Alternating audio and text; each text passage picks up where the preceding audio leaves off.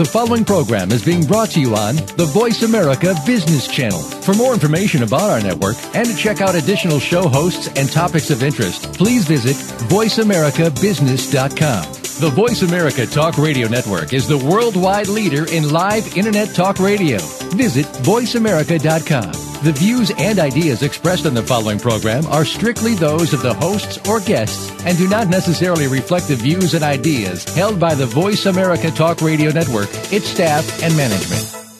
All financial advice provided on this show is for entertainment and educational purposes only. The financial ideas and strategies discussed are only provided as a starting point for a conversation about money matters. With regard to your particular investments and financial strategies, consult your financial planner, CPA, or investment professional. All your financial decisions are yours and yours alone to make and subsequently are solely your responsibility. The information that is supplied through the context of the radio program and any repurposing of its content by the host or network is a combination and collection of solid financial investment understanding, opinion, and comments. This network, show, and its host are not liable for financial strategies, outcomes that you employ in any manner that result in any kind of loss. Shares of corporate sponsors may be the subject of buy or sell recommendations in Jay Taylor's newsletter in accordance with Jay's objective opinion.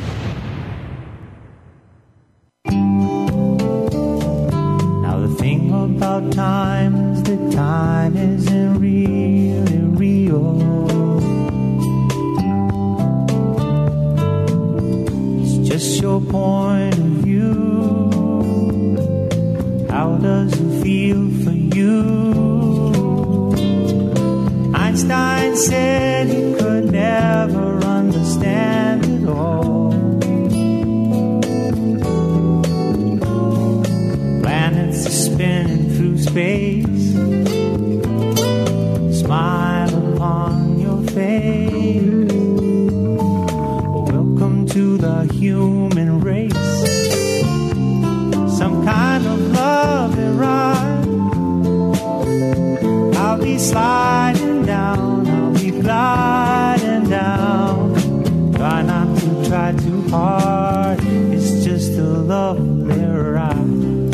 Welcome to Turning Hard Times into Good Times with your host, Jay Taylor. This hour will help investors fix issues and achieve personal gain. Now, here's your host, Jay Taylor. Welcome. I am your host, Jay Taylor. I'm also the editor of Jay Taylor's Gold, Energy, and Tech Stocks newsletter. That's a weekly and a monthly newsletter. And to learn more about my work as well as the work of two partners of mine, Chen Lin and Roger Wiegand, who both publish very excellent newsletters, you should go to miningstocks.com, miningstocks.com. That's for me and for Chen. And go to webeatthestreet.com, webeatthestreet.com for Roger Wiegand and myself. And You can sign up for special trial offers if you've never tried our newsletter before. We make some introductory, lower priced introductory offers available to you. You can call my assistant, Claudio Bossi, in New York. In Queens, New York, that number is 718 457 1426. 718 457 1426. Call during the normal working hours, uh, Monday through Friday. Well, another uh, website where I am prominently featured and where I provide a daily blog is Jay Taylor Media. That's J A Y TaylorMedia.com.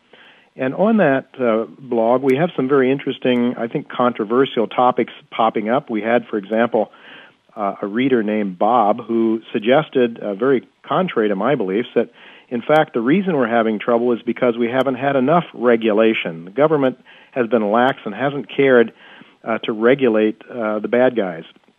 In essence, he's saying that the uh, derivatives, if we had only regulated the derivatives, we would not have the problems we're having now. At least that's part of Bob's uh, claim. And um, we'd welcome you to come and, and look at our website and participate in our blog. Uh, we want it to become interactive. Uh, we like controversy as long as it remains civil. We want people to be respectful of one another, but we really do like to have various ideas. You know, we don't think anyone has a corner on the truth, so it's good to air different ideas. And if we're open minded, we might just learn something from people we disagree with from time to time. And I try to remind myself of that on a regular basis uh, as I go forward in my life. Another website where I, my daily blog appears is goldinvestor.com. That's goldinvestor.com, and there's lots of information about gold and gold mining at goldinvestor.com. Some information there that helps you as a, a layperson understand the nuances of gold mining. That's at goldinvestor.com. also to keep track of companies that are on my radar screen, and we've come up with some really good ones. Some of some of these companies um, on uh, that are at jayswatchlist.com. That's J A Y S watchlist.com. Have made it into my newsletter, and uh, to be uh, really out of sort of out of uh, the ordinary, I, I introduced a coal mining company to my to my newsletter this last week. A coal mining company that's selling at 12 cents a share, starting production, has some of the highest quality, high BTU, low sulfur coal in the world, and they're in Kentucky. And one I think is very very interesting. 12 cents a share. If they execute their business plan, I think this could be a huge winner. But that's just one of many examples of companies that are at jayswatchlist.com, some of which will make their way into my newsletter into the future. Well, I want to thank each of you again for listening to this show. If I didn't have some ears out there listening to, to me blabber and to our, more importantly, our guests who have a lot more uh, good things to say than I do, um, if you weren't there listening, there'd be no reason for us to have this show. We also want to thank, of course, our sponsors Apollo Gold, Bonterra Resources, Hawthorne Gold, Metanor Resources, Pediment Gold, Pelangio Explorations, and San Gold. well, this week we do, do not have any significant news uh, from our sponsors to tell you about, but we do have uh, Dale Ginn. He's the president of, um, of with us today. San Gold, as I just noted, is one of our sponsors. Uh, welcome, Dale, to Turning Hard Times into Good Times. Hi, Jay. Thank you. Uh, it's really great to to have you on again. Uh, are you up in uh, up at the mine today in, in Manitoba? Well, actually, I'm on my way, and that that's why you hear a bit of background. I'm I'm on the road at the moment. Oh, okay. Well, we'll we'll do the best we can. You're on your cell then. Is that it? That's correct. Yeah. Okay. Well, Dale, you've had uh, some good news. Uh, lots of very exciting news come out. Of course, you've had some some great drill intercepts, and we want to ask you about that in a minute or two. But I'd like to first focus on your third quarter earnings report, you did come out. You um, compared to last year's third quarter, you had 8,398 ounces of gold production. That compares to 2,276 for the like period of 2008. Your revenues went up to 8.8 million. That compared with 2.1 million in the like period of 2008. You had a loss of two cents. That's down from four cents. But more importantly, and what I focused on, and what seems to be uh, very important my, from my perspective, is an operating profit. I believe the first operating profit you've had in your history of $249,000, and that compared with an operating loss of 10.6 million last year. Of course, $249,000 is not a big deal in terms of the absolute numbers, but it's the direction of things. So um, I want to congratulate you on, on turning things uh, positive here. At least it looks like that. You said in your press release uh, and I quote, you said, of note during the quarter is an operational profit, signifying what management expects is an inflection point toward higher levels of performance. There is a significant level of fixed expenses in the operation so that as production from the hinge comes online and the historical Rice Lake mine is further developed, the resultant top line gains should translate directly to the bottom line improvement. End of quote. Uh, well, I'd like to ask you then, Dale, to what extent was the higher grade hinge material responsible for this improved operating uh, performance during the third quarter? Well, it was, uh, in terms of ounces, it was probably half of our production. Mm-hmm. And um, in terms of tons, I'd say about a quarter.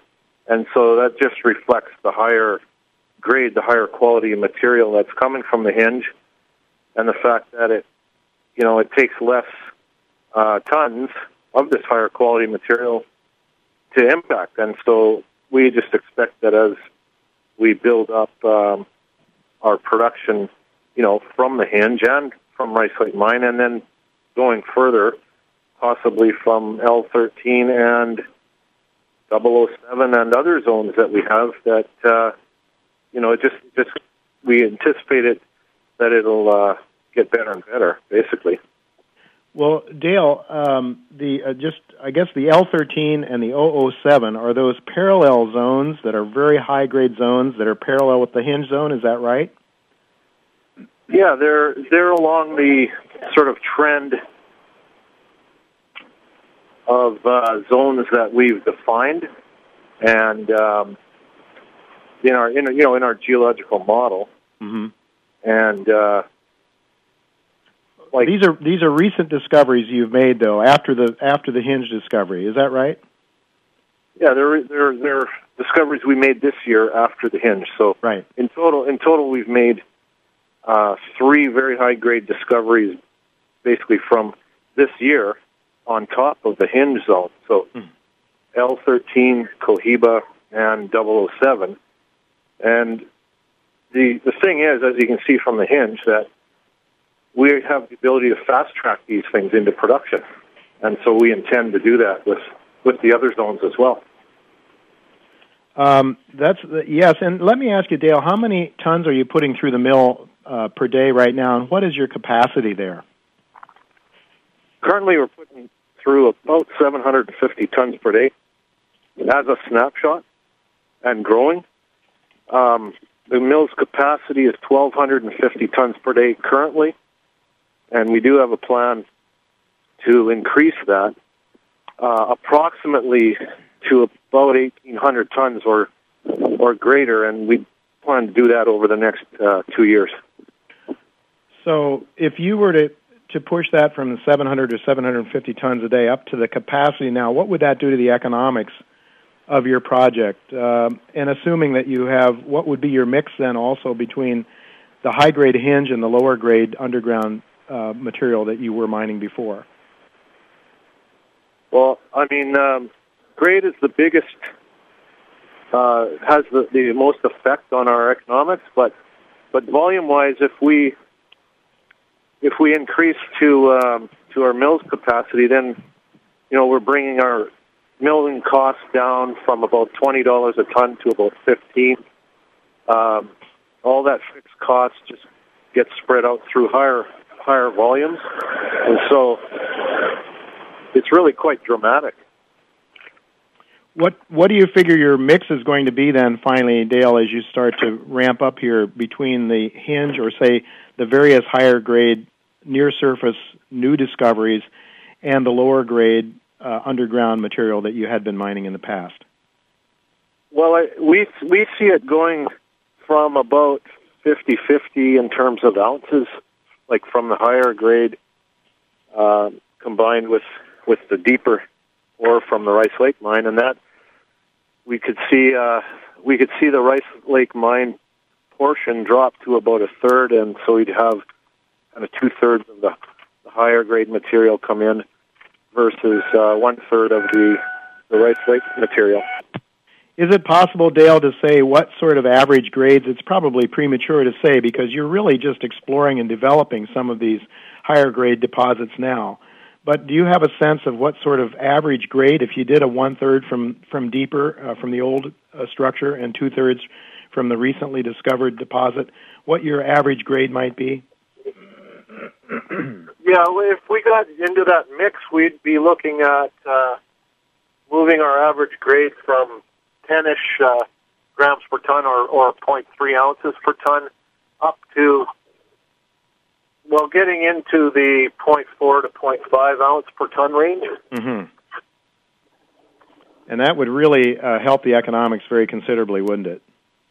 Oh, it would. Uh, you know, at point three, there the economics are quite good as as it is. I mean, you're talking about uh, you know in Canadian dollars, you're talking about four hundred dollar rock mm-hmm. per ton. You're you're basically making increasing the grade. You're taking it from four hundred dollars to six seven hundred dollars per ton, and our mining costs on a per ton basis are around one hundred. So that's the kind of margins we're talking about. Wow, that's very impressive. So it seems to me that when how soon do you think you might be able to start showing a bottom line profit? You have an operating profit this last quarter.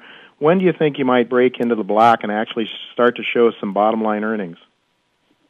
Well, I I, I believe that um, this quarter will it'll be tight to get uh, more than an operating profit, but we'll, we should be in an op, you know profit uh, operating profit and a little bit better than we were the third quarter, and then essentially the full year next year, we should be uh, profitable right across the board. You should be showing a bottom line net income next year. That's correct. Yeah. And then continuing to explore and develop. Um, and you said you might push your tonnage up to how far? Seventeen hundred or? Seventeen. We don't know the exact number. We're doing the studies right now, but between seventeen hundred and uh, 2,000 tons per day. Okay. And Dale, do you? What about your balance sheet? Do you have any debt? Zero debt. And any Uh, hedged uh, gold sold forward hedged into the future? Nothing. No, no Nothing. hedge. No debt. So shareholders are going to gain the upside from gold if we continue to uh, continue on in this gold bull market. Absolutely. Yeah, that's the way we position ourselves from day one. Well, it certainly sounds like you've got things going in the right direction. Mother Nature has been good to you too, of course. Uh, but uh, I can recall when I visited your property, your geologist telling me that he thought that somewhere along the line there was another Red Lake there, Red Lake deposit, being being the the company maker for Goldcorp. And he says it's just a matter of finding it. Well, you come out with some absolutely phenomenal numbers that look as as close to anything that we've seen at Red Lake, I believe. That amazing 52.2 ounce per ton intercept over 6.9 feet on the 007. Any sense of, of what that means? I mean, it's very difficult for investors to know what one drill hole means, but what does that mean to you? Well, what it what it means, I mean, to go out and find that high a number in a brand new zone near surface absolutely unheard of. It's the only thing that comes close is the Red Lake deposit of you know which Goldcorp runs in Red Lake, Ontario, but that's down at between six and eight thousand feet deep. Yeah, We found this at 500 feet deep. that's amazing. And so, you know, and gold is notoriously variable, so that, you know, that's at the high end of the spectrum of anything you're going to find anywhere. Um, so we don't, you know, we don't expect we're going to get averages anywhere near there, but what it shows us is that it's it's going to be high grade, and it's and it's going to be near surface, or it's just starting out, and it's in a whole new area now. Well, it is a very exciting story, Dale. Un unfortunately, we don't have any more time right now. We've got to move on to our next segment. But I thank you so much for sharing that with us. Your website is San Gold. What is it? Sangold.com. It's uh, sangoldcorp.com.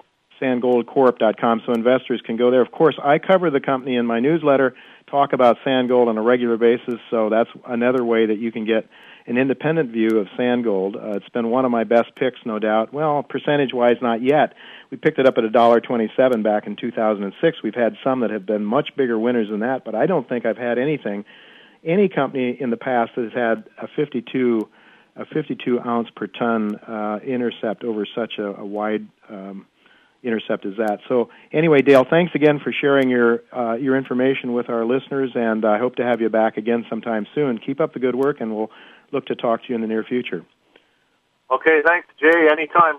Thank you very much. Uh, that's it for uh, for this uh, segment. We're going to move on to uh, the next segment in a, in a couple of seconds. Here, we're going to have Bob Hoye is going to tell us about what his views are on the market. You know, today I actually sold some of my gold shares, a lot of my gold shares. I didn't sell any San Gold, and there were a couple of other companies I did not sell any shares of.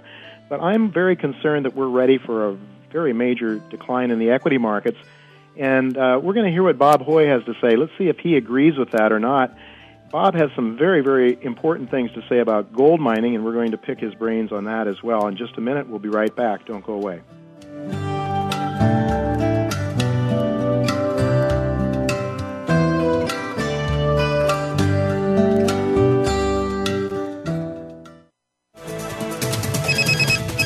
Up to date business and financial news. Call now and get the financial information you need.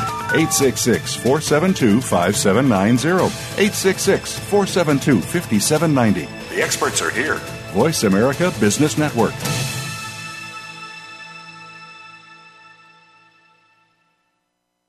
Know more about how you can turn financial losses from the most devastating stock market and economic decline since the 1930s into wealth and prosperity?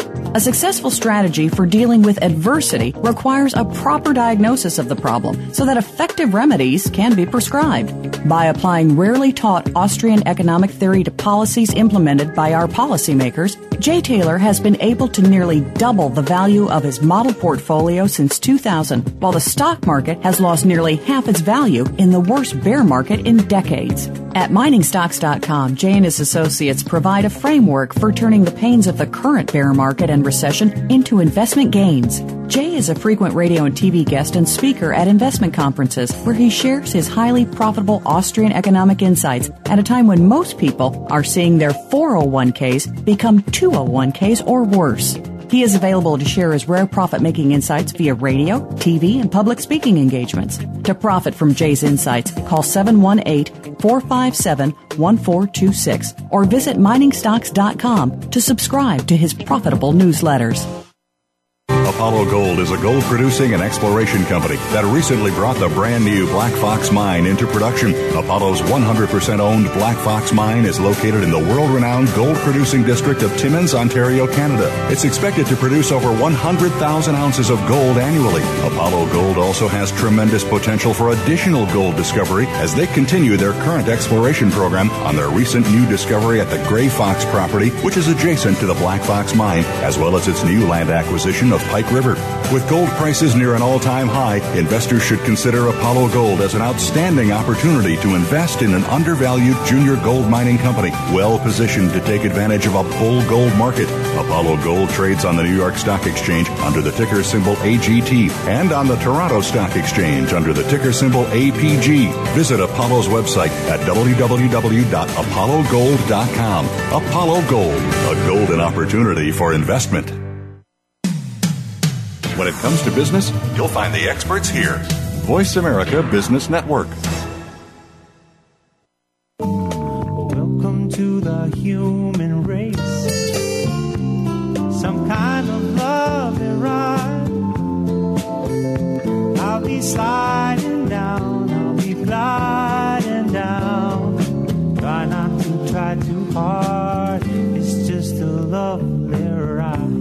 You're listening to Turning Hard Times into Good Times with your host, Jay Taylor. If you have a question or comment about today's show, Jay would love to hear from you at 1 866 472 5790. That's 1 866 472 5790. You can also send an email to questionsfortaylor at gmail.com. That's questions, the number four, Taylor at gmail.com. Sign up for Jay's newsletter, Jay Taylor's Gold, Energy, and Tech Stocks at www.miningstocks.com. Now, back to our program. Welcome back to Turning Hard Times into Good Times. Our special guest this week is Bob Hoye, who's making his third appearance on our show since we began back in March, uh, March 24th, our very first show.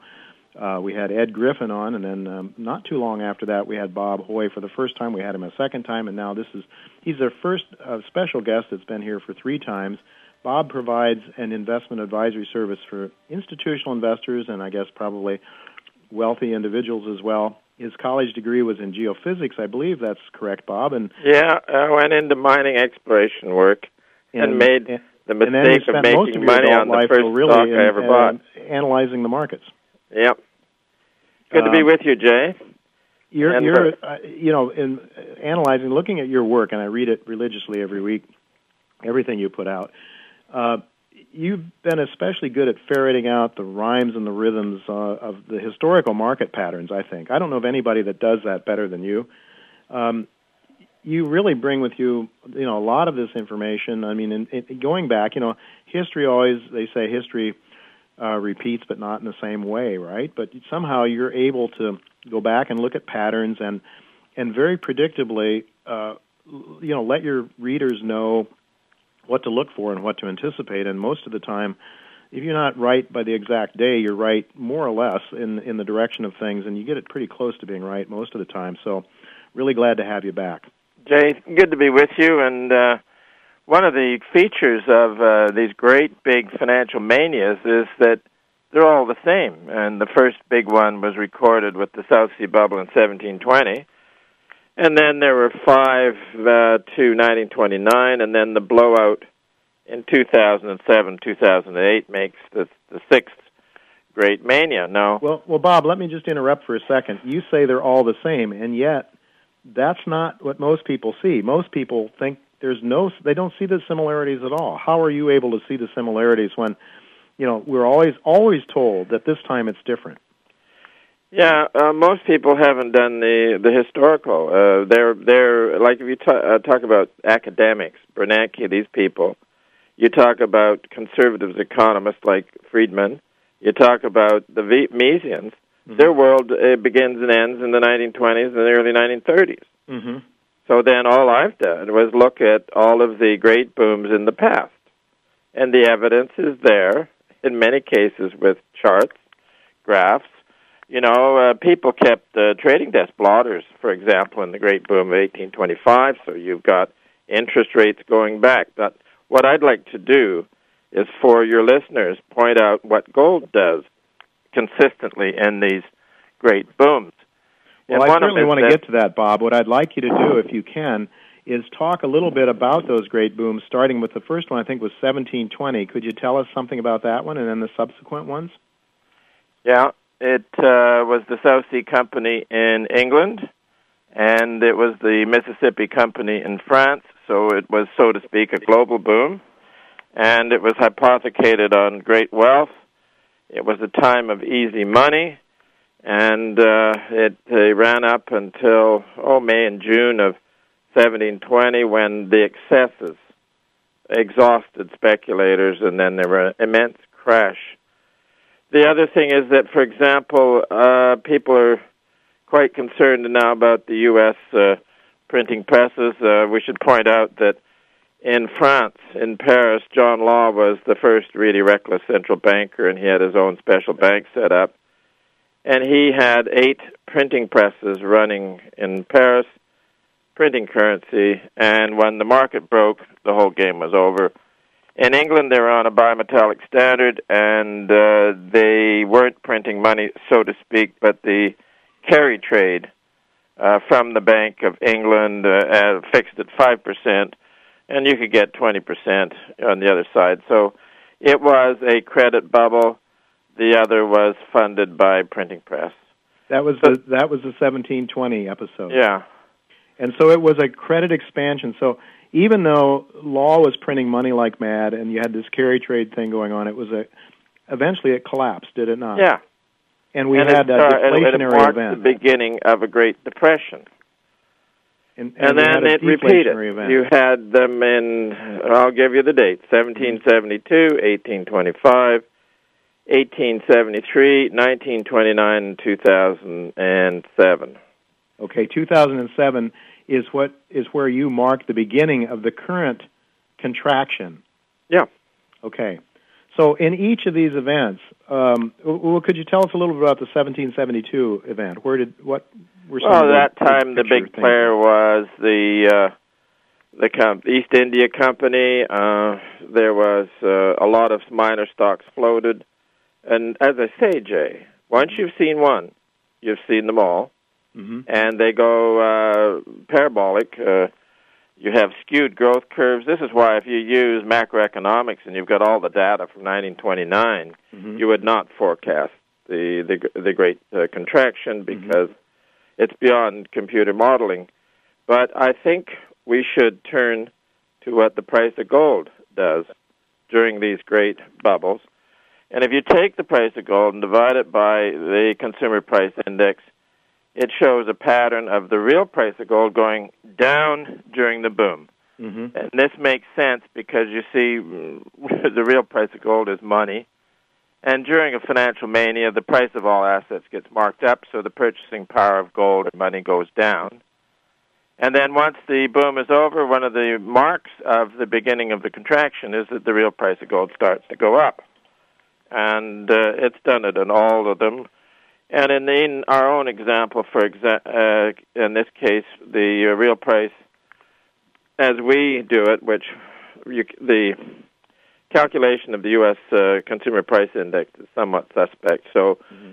we turned to using our own commodity index uh, about a decade ago, and we wanted it to be similar to the uh, Economist All Items uh, Index, and it has been so it had what we called a cyclical low.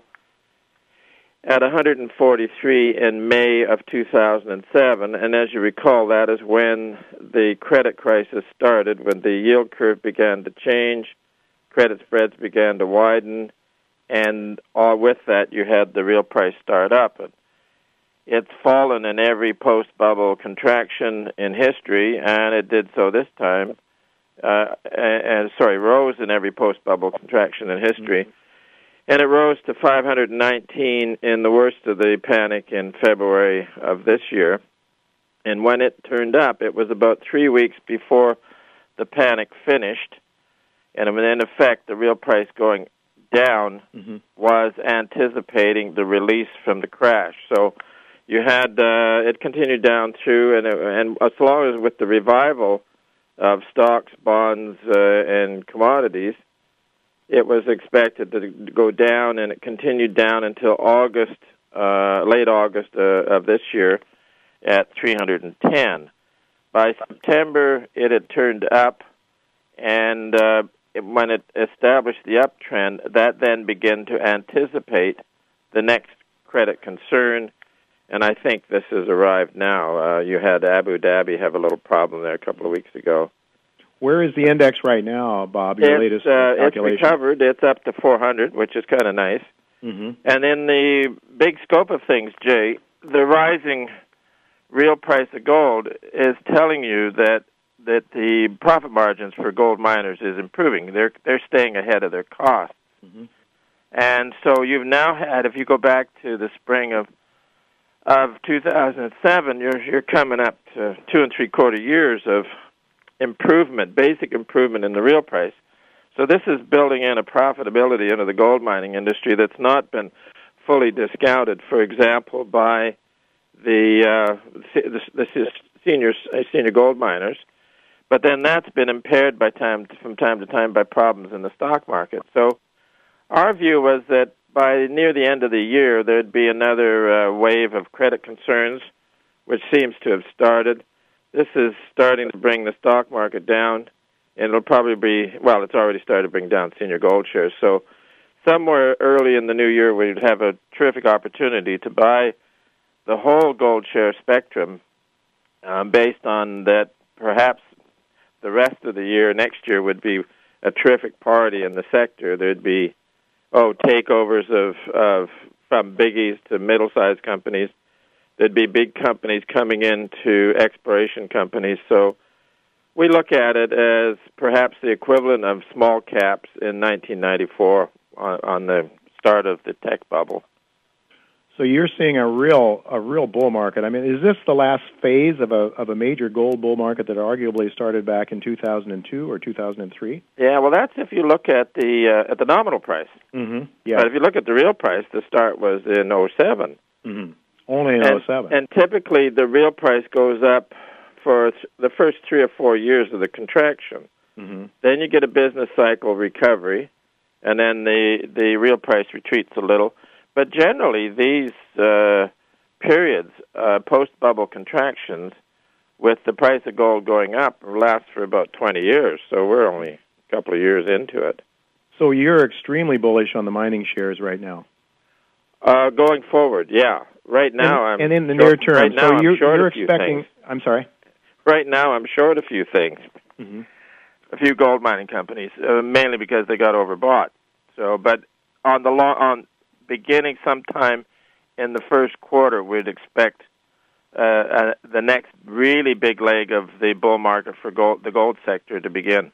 Okay, well, Bob, I look at your index your gold to commodities index was at 140, I think you said, if I remember one, a few minutes. One, at one, the bottom in 2007. Yep. And to 400 now. That's a heck of an increase in value. Oh, yeah. Gold vis-a-vis commodities. Yeah, and it represents those who are mining gold mm-hmm. uh, a more favorable profitability because they're hey they're way ahead of their costs, and then also in a contractionary period uh, historically uh, base metals uh, uh, suffer, mm-hmm. and miners are laid off. So then there's the, uh, the availability of mining labor for gold mining. The cost of blasting, uh, cost of power, reflected by the price of crude oil, mm-hmm. and gold has been handsomely outperforming crude oil. So hey, it's it's the good world. Well, I can, I can, um, you know, I can tell you, I'm very much in agreement uh, with that. I, I know in talking to Dale Ginn, who was our guest in the first segment of this show, uh, in 2007 when I was up visiting the mine in Manitoba, their biggest problem was getting labor. At that time, you know, the uh, the base metals were were on fire, the base metal prices yeah. were going yeah. up. But after the Lehman Brothers collapse last year, Dale tells me that he has no problem getting miners, good quality miners. His energy costs have come down a lot, and, and yeah. generally materials costs have come down a lot. So, what you're saying is very much confirmed by the real world that I live in as I look at mining companies that I recommend in my newsletter on a regular basis. Yeah. I have no no problem seeing that come true, and this is something you've been talking about well, for the last several years. Well, one of the things I should point out with is that in uh, the late 1920s, the price of gold in U.S. terms was fixed at twenty dollars and sixty-seven cents an ounce. The 28-29 boom was on, so the costs for mining gold were going up. Homestake was the senior major producer, and uh, their earnings went down. As a matter of fact, I think they reported a loss in 1929. Mm-hmm. The stock came down with the stock market. It wasn't a big player on the upside, but you could have bought the stock for, say, oh, thirty dollars through the first half of 1930. The price of gold was fixed at twenty dollars and sixty-seven cents an ounce. At the end of 1932, before Roosevelt was anywhere near touching the price of gold, mm-hmm. it was still twenty dollars and sixty-seven cents an ounce. But their earnings were up something like 130 percent. Wow! And the stock was up like 130 percent. And I want to emphasize this, Jay. Mm-hmm. There was no change in the nominal price of gold. That's very interesting. You know, I think this is why I, you know, I continue to tell people, and thanks to you, Bob, because I read your material. I've gotten this insight from you. I give you the credit, but I tell people in the in the speeches that I make at mining conferences that they should forget the the nominal price of gold and keep their eye on the real price of gold because that's what really matters. Do you agree that's with that? For, then? that's for investors. If if you want to trade gold against U.S. dollars or gold against Canadian dollars or gold against euro, go ahead and do it. But mm-hmm. don't think that it has much to do with what's going on in the investment side of the gold industry. Mm-hmm. The investment side is is it profitable or isn't? Right. And even then, the real price uh, impacts on a, a mineral deposit. Sure, absolutely. Uh, because you do your ore reserve calculation based on a certain cost. Absolutely. And if the real price is going up, that that enhances either the calculation of the reserve or the size of the reserve. Depends on which way you go about it. So it's hey, Jay, it's the real world that counts. Well, it, it definitely is the real world that counts. And getting back to the real world, as I look at these charts that you presented in your newsletter, uh, going back at these various episodes, uh, the 1720, and I'm looking at from the time the credit ex- uh, contraction began, we see the price, the real price of gold went up all the way through the next four years or so dramatically. Yeah. It might oh, have yeah. gone up beyond that, but that's how far you show on your chart. Yeah, that chart only shows the three or four years going into the end of a bubble, uh, the peak of a bubble, and the three or four years that followed. Mm-hmm. But in each case, it it was a tw- at least a twenty year bull market for the real price, mm. following wow. the bubble, end of the bubble. Well, so this, this is where here, you know, I mean, so from on this basis, 2007, you can count out 20 years of of relatively good times for gold mining the business cycle will continue. So you'll have a three to you know you have three or four years of contraction on, on this mess now. Then there'll be a business cycle recovery, couple of years that would set the price back, and then you know so that's the way it goes. Where each of the recoveries in the business cycle are weaker than any of the recessions. Well, this is amazing, nothing, Bob, because I you know you were saying a moment ago that in 1929 Homestake, I think you said Homestake lost money. And I'm thinking back in 2007, I think it was in 2007 when gold first pierced $1,000 in nominal terms, and we saw shrinking gold mining profit margins. And I think maybe Newmont and some of those companies actually reported losses or very skimpy profits anyway. So would yeah. you compare 2007 with 1929 in this cycle? Yeah, you could do that. It was the, the gold mining was not the beneficiary of the boom. Mm-hmm. The gold mining is always the beneficiary of the bust. Mm-hmm. And you also in in the, in the in 1930s you had it was a ve- you know you can't get any records on some of the junior exploration stocks then, but a long time ago in the 1970s, I met a guy who was sort of a warm up for uh, then a major promoter in Canadian mining stocks, and this guy was older and he very dapper dressed, and he had been in the penny mining stock business in in Montreal in the early 1930s. And I said, "Hey, what did the juniors do?" He says, "We were making so much money doing so much business in juniors that one of my bigger clients bought me a, 19, a brand new 1934 Ford Roadster." That's that's very interesting. My good friend Ian Gordon has done some research and went back and, and realized how much money went into the mining fields in eastern Canada, up in Ontario and Quebec, during the 1930s. It was amazing, oh, and it, it's yeah. because of this profit, uh, the real price of gold that you're talking about. People know about it, and your your great gold rushes, uh, such as 1895, 1897 with the Klondike, and then also in very go, uh, other places they have occurred at the at the depression bottom when the real price is very high and there's high unemployment. So guys go looking for gold. And that was the case in 1840s uh, with the California discoveries. And uh, so yeah, I got a record of them back to 1688 on in Brazil at the Rio Preto or whatever they called it, gold rush. So although it's terrible times for the most people in a long contraction. It's very good times for the gold mining people. Uh, Bob, you mentioned uh, the senior mining companies could get clocked here with the general equity market. You, are assuming that we're in a bear market for general ec- equities. That's one question. And secondly, if that's the case, you think the seniors are going to get hit hardest, and what about the juniors? Are they going to take their lumps before they come back as well? Yeah, the um, this uh, terrific post bubble rebound.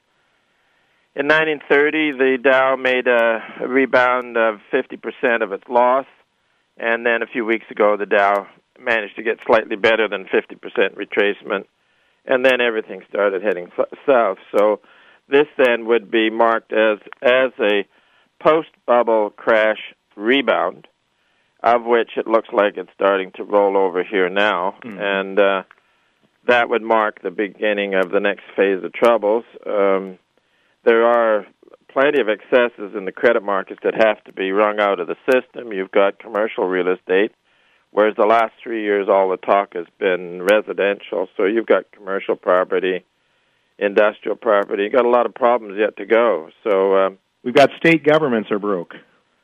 Our state governments are broke. Uh, yeah, Meredith well, Whitney see, pointed out today that uh, Bloomberg that Moody's is uh, talking that uh, the ratings for U- United States and Britain are tentative. Yes, and uh, you know, AAA ratings are in jeopardy. They didn't really say we're going to cut, knock the ratings down, but they're saying that they're a little concerned. Meredith Whitney was saying this morning that one and a half trillion dollars of, of consumer credit has been taken away, and there's going to be another. I think she said up to 2.7. She estimates by next year. Yeah. It's hard to see inflation rearing its ugly head here. Yet, yet we're hearing a lot of people complain and worry about that. A lot of the gold bugs, but you don't agree with that. I take it. Hello. You you don't agree with that, Bob?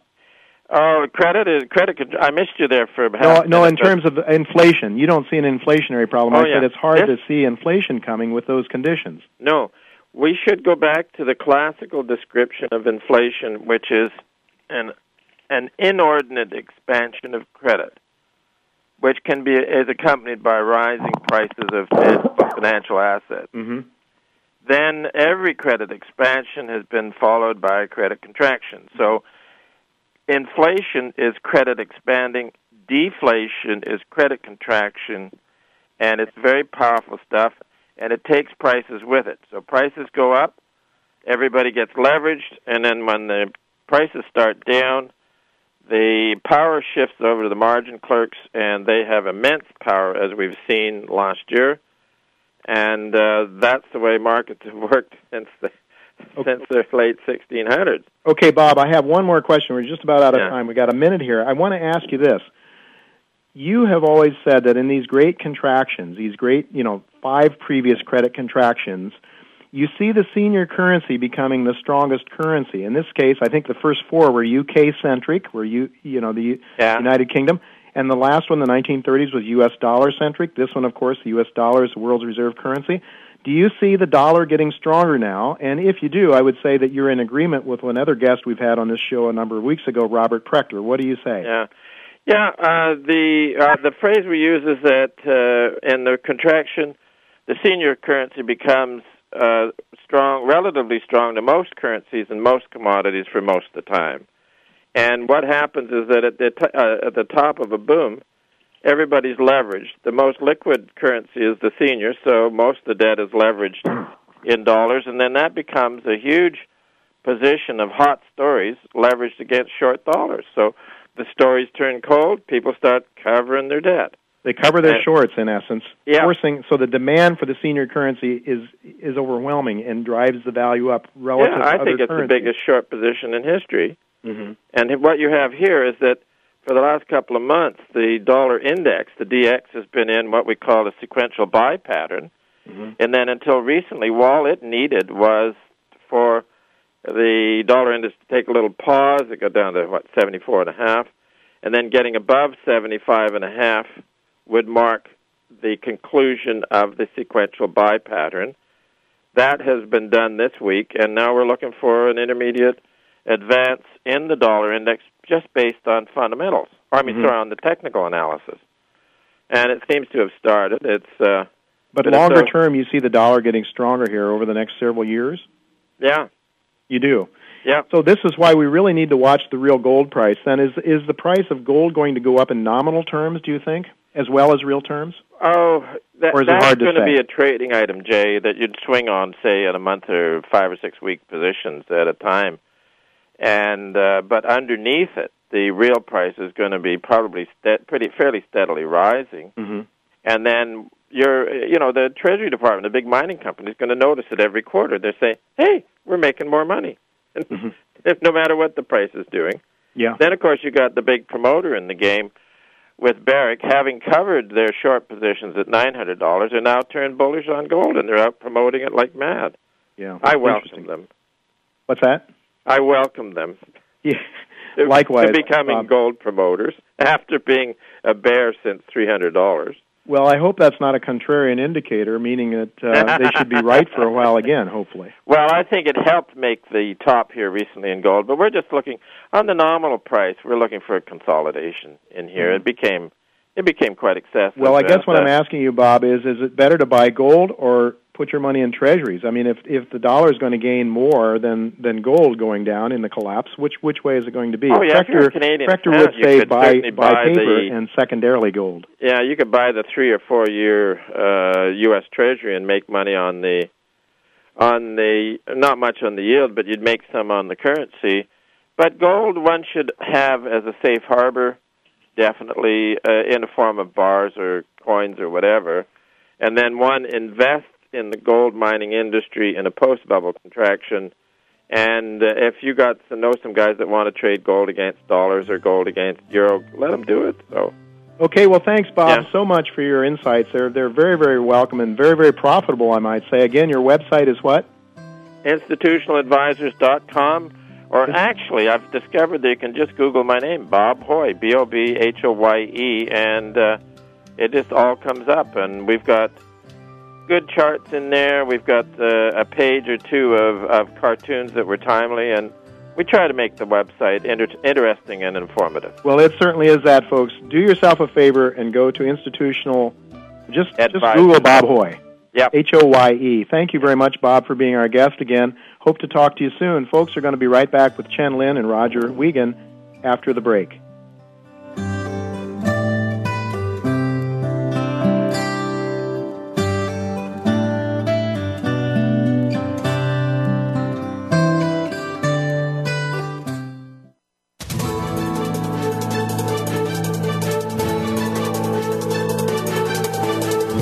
Market's up or down, or if you're looking to improve your portfolio, our experts are ready to talk to you. Call now, toll free, 866 472 5790. That's 866 472 5790. Voice America Business Network.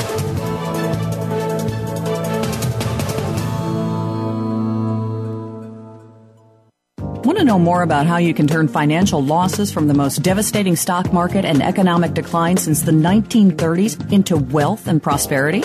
A successful strategy for dealing with adversity requires a proper diagnosis of the problem so that effective remedies can be prescribed. By applying rarely taught Austrian economic theory to policies implemented by our policymakers, Jay Taylor has been able to nearly double the value of his model portfolio since 2000, while the stock market has lost nearly half its value in the worst bear market in decades. At miningstocks.com, Jay and his associates provide a framework for turning the pains of the current bear market and recession into investment gains. Jay is a frequent radio and TV guest and speaker at investment conferences where he shares his highly profitable Austrian economic insights at a time when most people are seeing their 401ks become 201ks or worse. He is available to share his rare profit making insights via radio, TV, and public speaking engagements. To profit from Jay's insights, call 718 457 1426 or visit miningstocks.com to subscribe to his profitable newsletters. Apollo Gold is a gold producing and exploration company that recently brought the brand new Black Fox mine into production. Apollo's 100% owned Black Fox mine is located in the world renowned gold producing district of Timmins, Ontario, Canada. It's expected to produce over 100,000 ounces of gold annually. Apollo Gold also has tremendous potential for additional gold discovery as they continue their current exploration program on their recent new discovery at the Gray Fox property, which is adjacent to the Black Fox mine, as well as its new land acquisition of Pike River. With gold prices near an all-time high, investors should consider Apollo Gold as an outstanding opportunity to invest in an undervalued junior gold mining company, well positioned to take advantage of a bull gold market. Apollo Gold trades on the New York Stock Exchange under the ticker symbol AGT and on the Toronto Stock Exchange under the ticker symbol APG. Visit Apollo's website at www.apollogold.com. Apollo Gold, a golden opportunity for investment. Voice America Business Network, the bottom line in business. Welcome to the human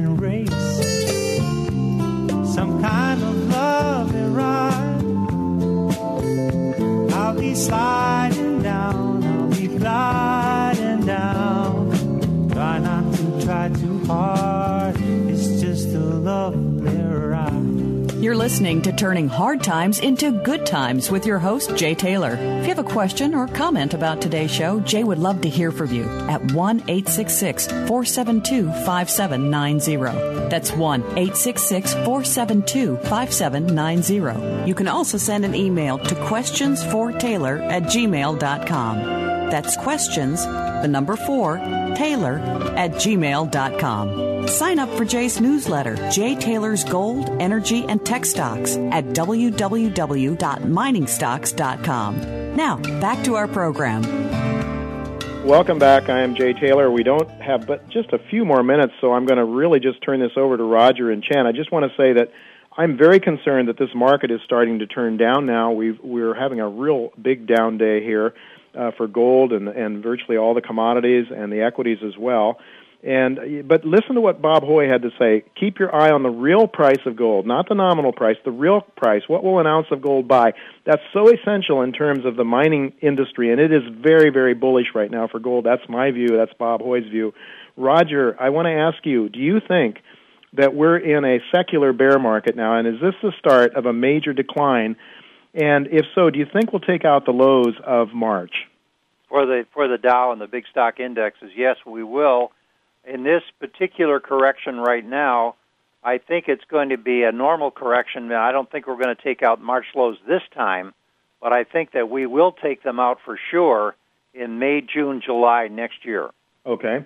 And what about gold? Where do you see gold well, going? gold right now is 1130 on the February uh, futures. That's most active real time right now. Mm-hmm. Uh, I expect at 1140 uh, uh, support might hold. It has broken down We've gone to a low of 1125. The next big low for gold on the futures would be uh, 1115 and then 1107. Uh, we'll just have to see where it goes. Uh, the big problem today in all the news, of course, has been credit problems with Greece and the banks. Well, and if you've heard Meredith Whitney earlier today on CNBC, she was mentioning credit problems across the spectrum in the United States. Chen, um, what do you think? You have some comments about China. The Chinese are, I guess, a little bit upset that the Indians got all that IMF gold. Is that right? Yeah, that's correct. I mean, the Chinese um, uh, central bank is, is like a, you know trying to uh, talk down gold again. I think they really regret, you know, they got Indian got, got in first, and then gold is now almost a hundred, almost a hundred dollar higher than what India has bought. So they make make them look very bad. Uh, last year, uh, all these economists uh, was, um, you know, basically got a black eye from Chinese president. They say, you know, we spend so much money to support your research, and all your prediction on commodity was completely wrong. So now they're wrong again this year on gold. So they're very, very nervous. I think they're praying gold to go down below 1100 so they can, they can buy the rest of the gold from IMF. You think the Chinese are trying to talk the price down now? Exactly. They try to do everything they could to, to talk down the gold price. Well, it's working for whatever reason today. Gold is down pretty big. I I think this is a welcome thing because we've seen gold just rise up and up and up. So you're bullish on gold the long term, aren't you, Chen? Yeah, absolutely. Uh, I see. it will probably go much higher. Okay. I'm five Um, five thousand dollar gold eventually. Okay, five thousand.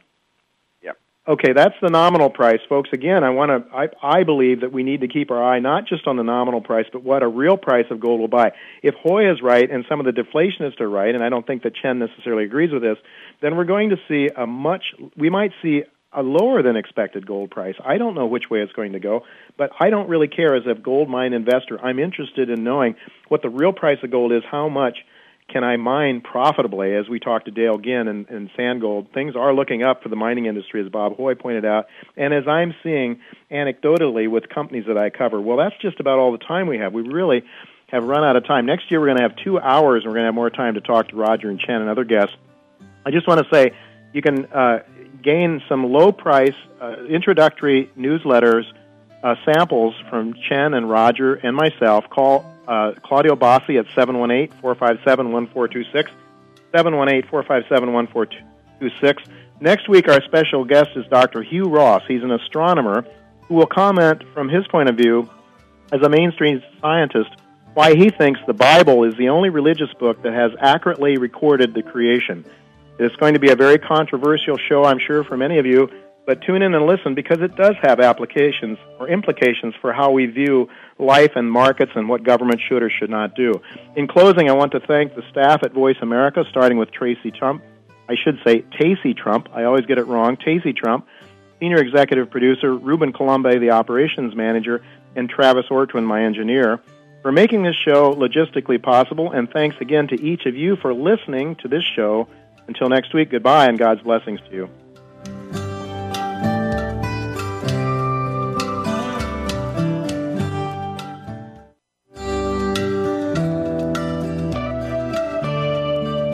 Thank you again for listening to Turning Hard Times into Good Times with Jay Taylor. Please join us again next Tuesday at noon Pacific Time, 3 p.m. Eastern Time on the Voice America Business Channel. Now the thing about time is that time is Thanks again for listening to the preceding program brought to you on the Voice America Business Channel. For more information about our network and to check out additional show hosts and topics of interest, please visit VoiceAmericaBusiness.com. The Voice America Talk Radio Network is the worldwide leader in live Internet talk radio. Visit VoiceAmerica.com. The views and ideas expressed on the preceding program are strictly those of the hosts or guests and do not necessarily reflect the views and ideas held by Voice America Talk Radio Network, its staff, and management.